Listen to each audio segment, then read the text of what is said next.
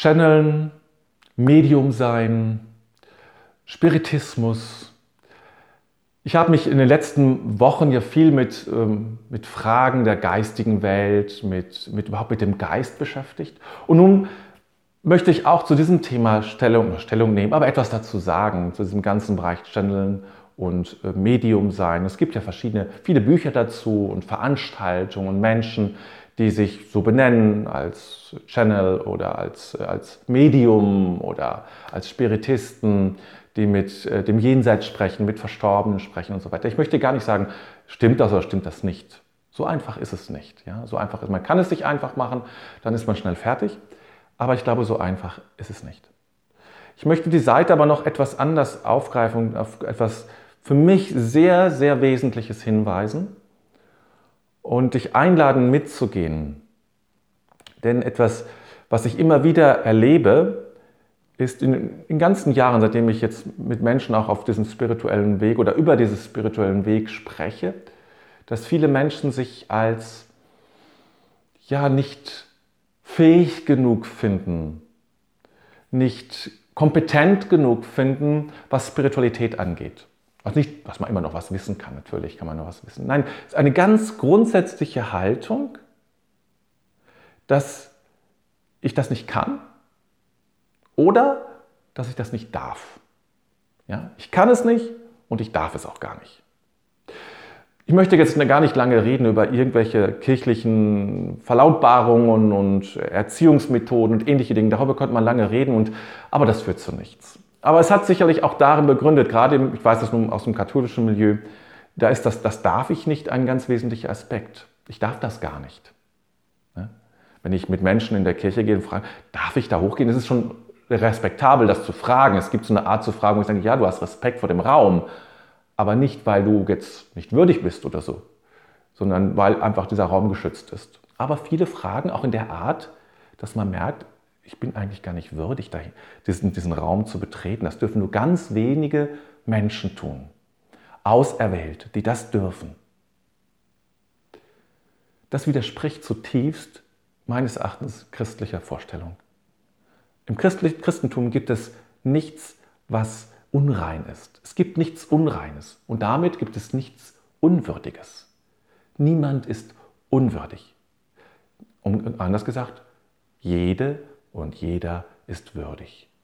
Du bist würdig. Du bist eine würdige Person, ein würdiger Mensch. Und deiner Würde kann man nichts hinzubringen durch irgendwas, noch etwas nehmen.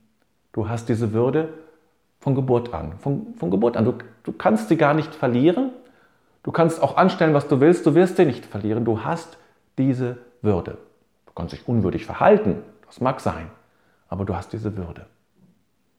Und du hast auch eine gewisse Grundkompetenz, eine Fähigkeit, die dir mitgegeben ist in dein Leben hinein.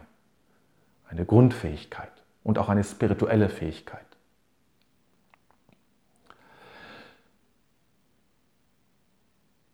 Das Konzept von Würde und das Konzept von, das darf ich nicht, das, das ist nur bestimmten Leuten vorbehalten, ist ein ganz klassisches religiöses Motiv äh, Alterität nennt man das. Also man, man, man, man grenzt bestimmte Bereiche aus und sagt, das ist etwas Besonderes.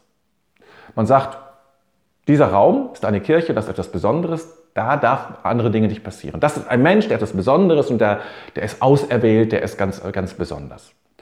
Ähm, das ist ein, in vielen Religionen ganz übliche Art und Weise, dass Menschen herausgehoben sind, dass Orte herausgehoben sind.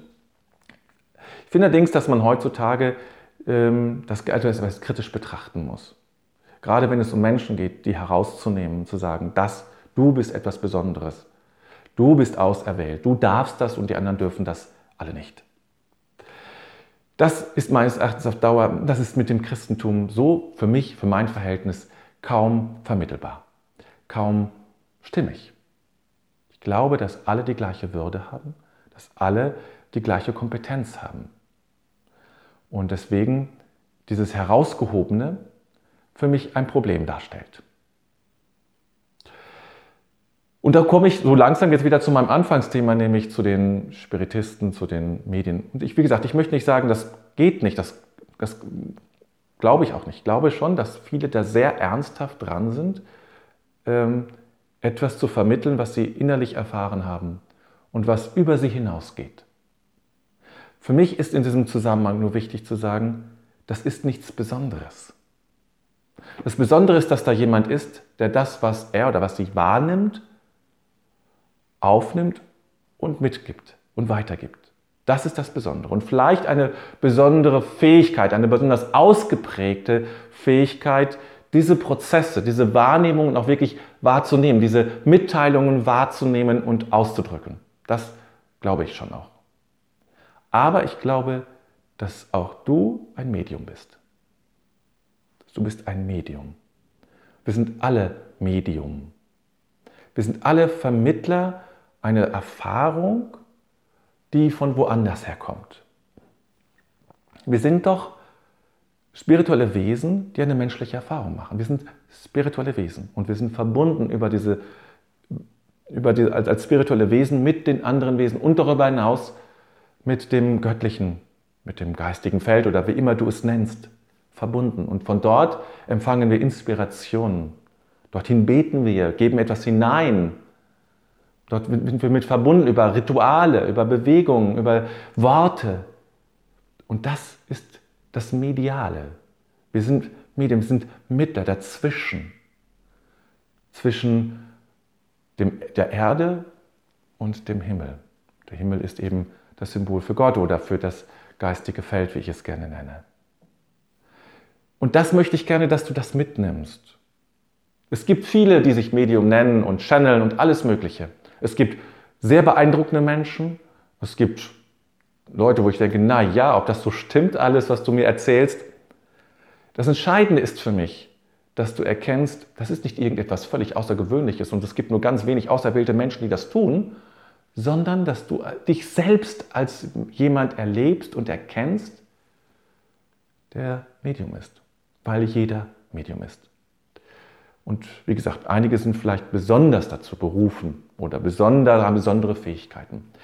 Und deshalb möchte ich dich ermutigen, dich in, deinem, in deiner spirituellen Kraft wahrzunehmen, in deiner spirituellen Fähigkeit wahrzunehmen, die, nicht die, die, das, die Butter vom Brot nehmen zu lassen, sondern wirklich dich zu erkennen, dass du eine fähige Frau, ein fähiger Mann bist, der, der und die ihre Spiritualität, ihren Glauben in die Hand nimmt und gestaltet und nicht fragt, darf ich das, sondern es tut. Es ist deine Verantwortung. Es tut. Komm in deine Kraft rein, komm in deine spirituelle Kraft rein, in eine gestaltende Kraft rein, indem du die Dinge tust, indem du Verantwortung übernimmst für deinen Glauben und nicht wartest, bis irgendwelche Konzepte von irgendwen kommen, irgendwelche Regularia, Ideen, Veranstaltungen von irgendwelchen kirchlichen Institutionen kommen, die sich dann irgendwas ausgedacht haben und du sagst dann, ja, es klingt ganz nett, aber es ist doch nicht so das Wahre, sondern du beginnst, deinen eigenen Weg zu gehen, zu gestalten und nicht mehr aus dem Gedanken heraus zu leben, ich darf nicht, sondern zu sagen, ich darf. Natürlich darfst du. Du darfst und du bist würdig und du bist Mittlerin Du bist Mittler. Du hast dein eigentliches Potenzial noch gar nicht erkannt. Noch gar nicht erkannt. Gehe ich mal davon aus. Bei den meisten glaube ich das. Dass nämlich dir, in dir auch etwas schlummert und eine Fähigkeit da ist, zu der du dich selbst ermutigen darfst, zu der du mutige Schritte gehen darfst, um deine Spiritualität zu leben, deine Kraft zu leben, deine spirituelle Kraft in dieser Welt zu leben. Man nennt das mit einem Anglizismus Empowerment, ja? Bekräftigung oder Ermächtigung. Ich ermächtige, ich, ich lebe meine Ermächtigung.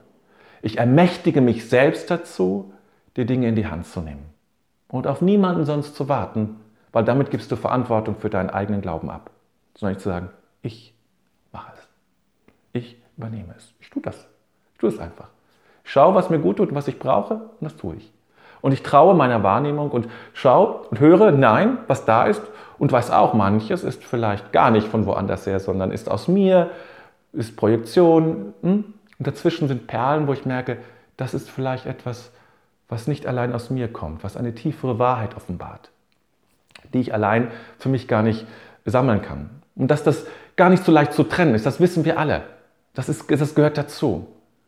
Aber vielleicht müssen wir das auch gar nicht trennen.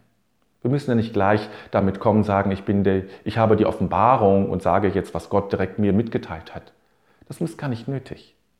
Es ist nur nötig zu hören, wahrzunehmen und zu trauen.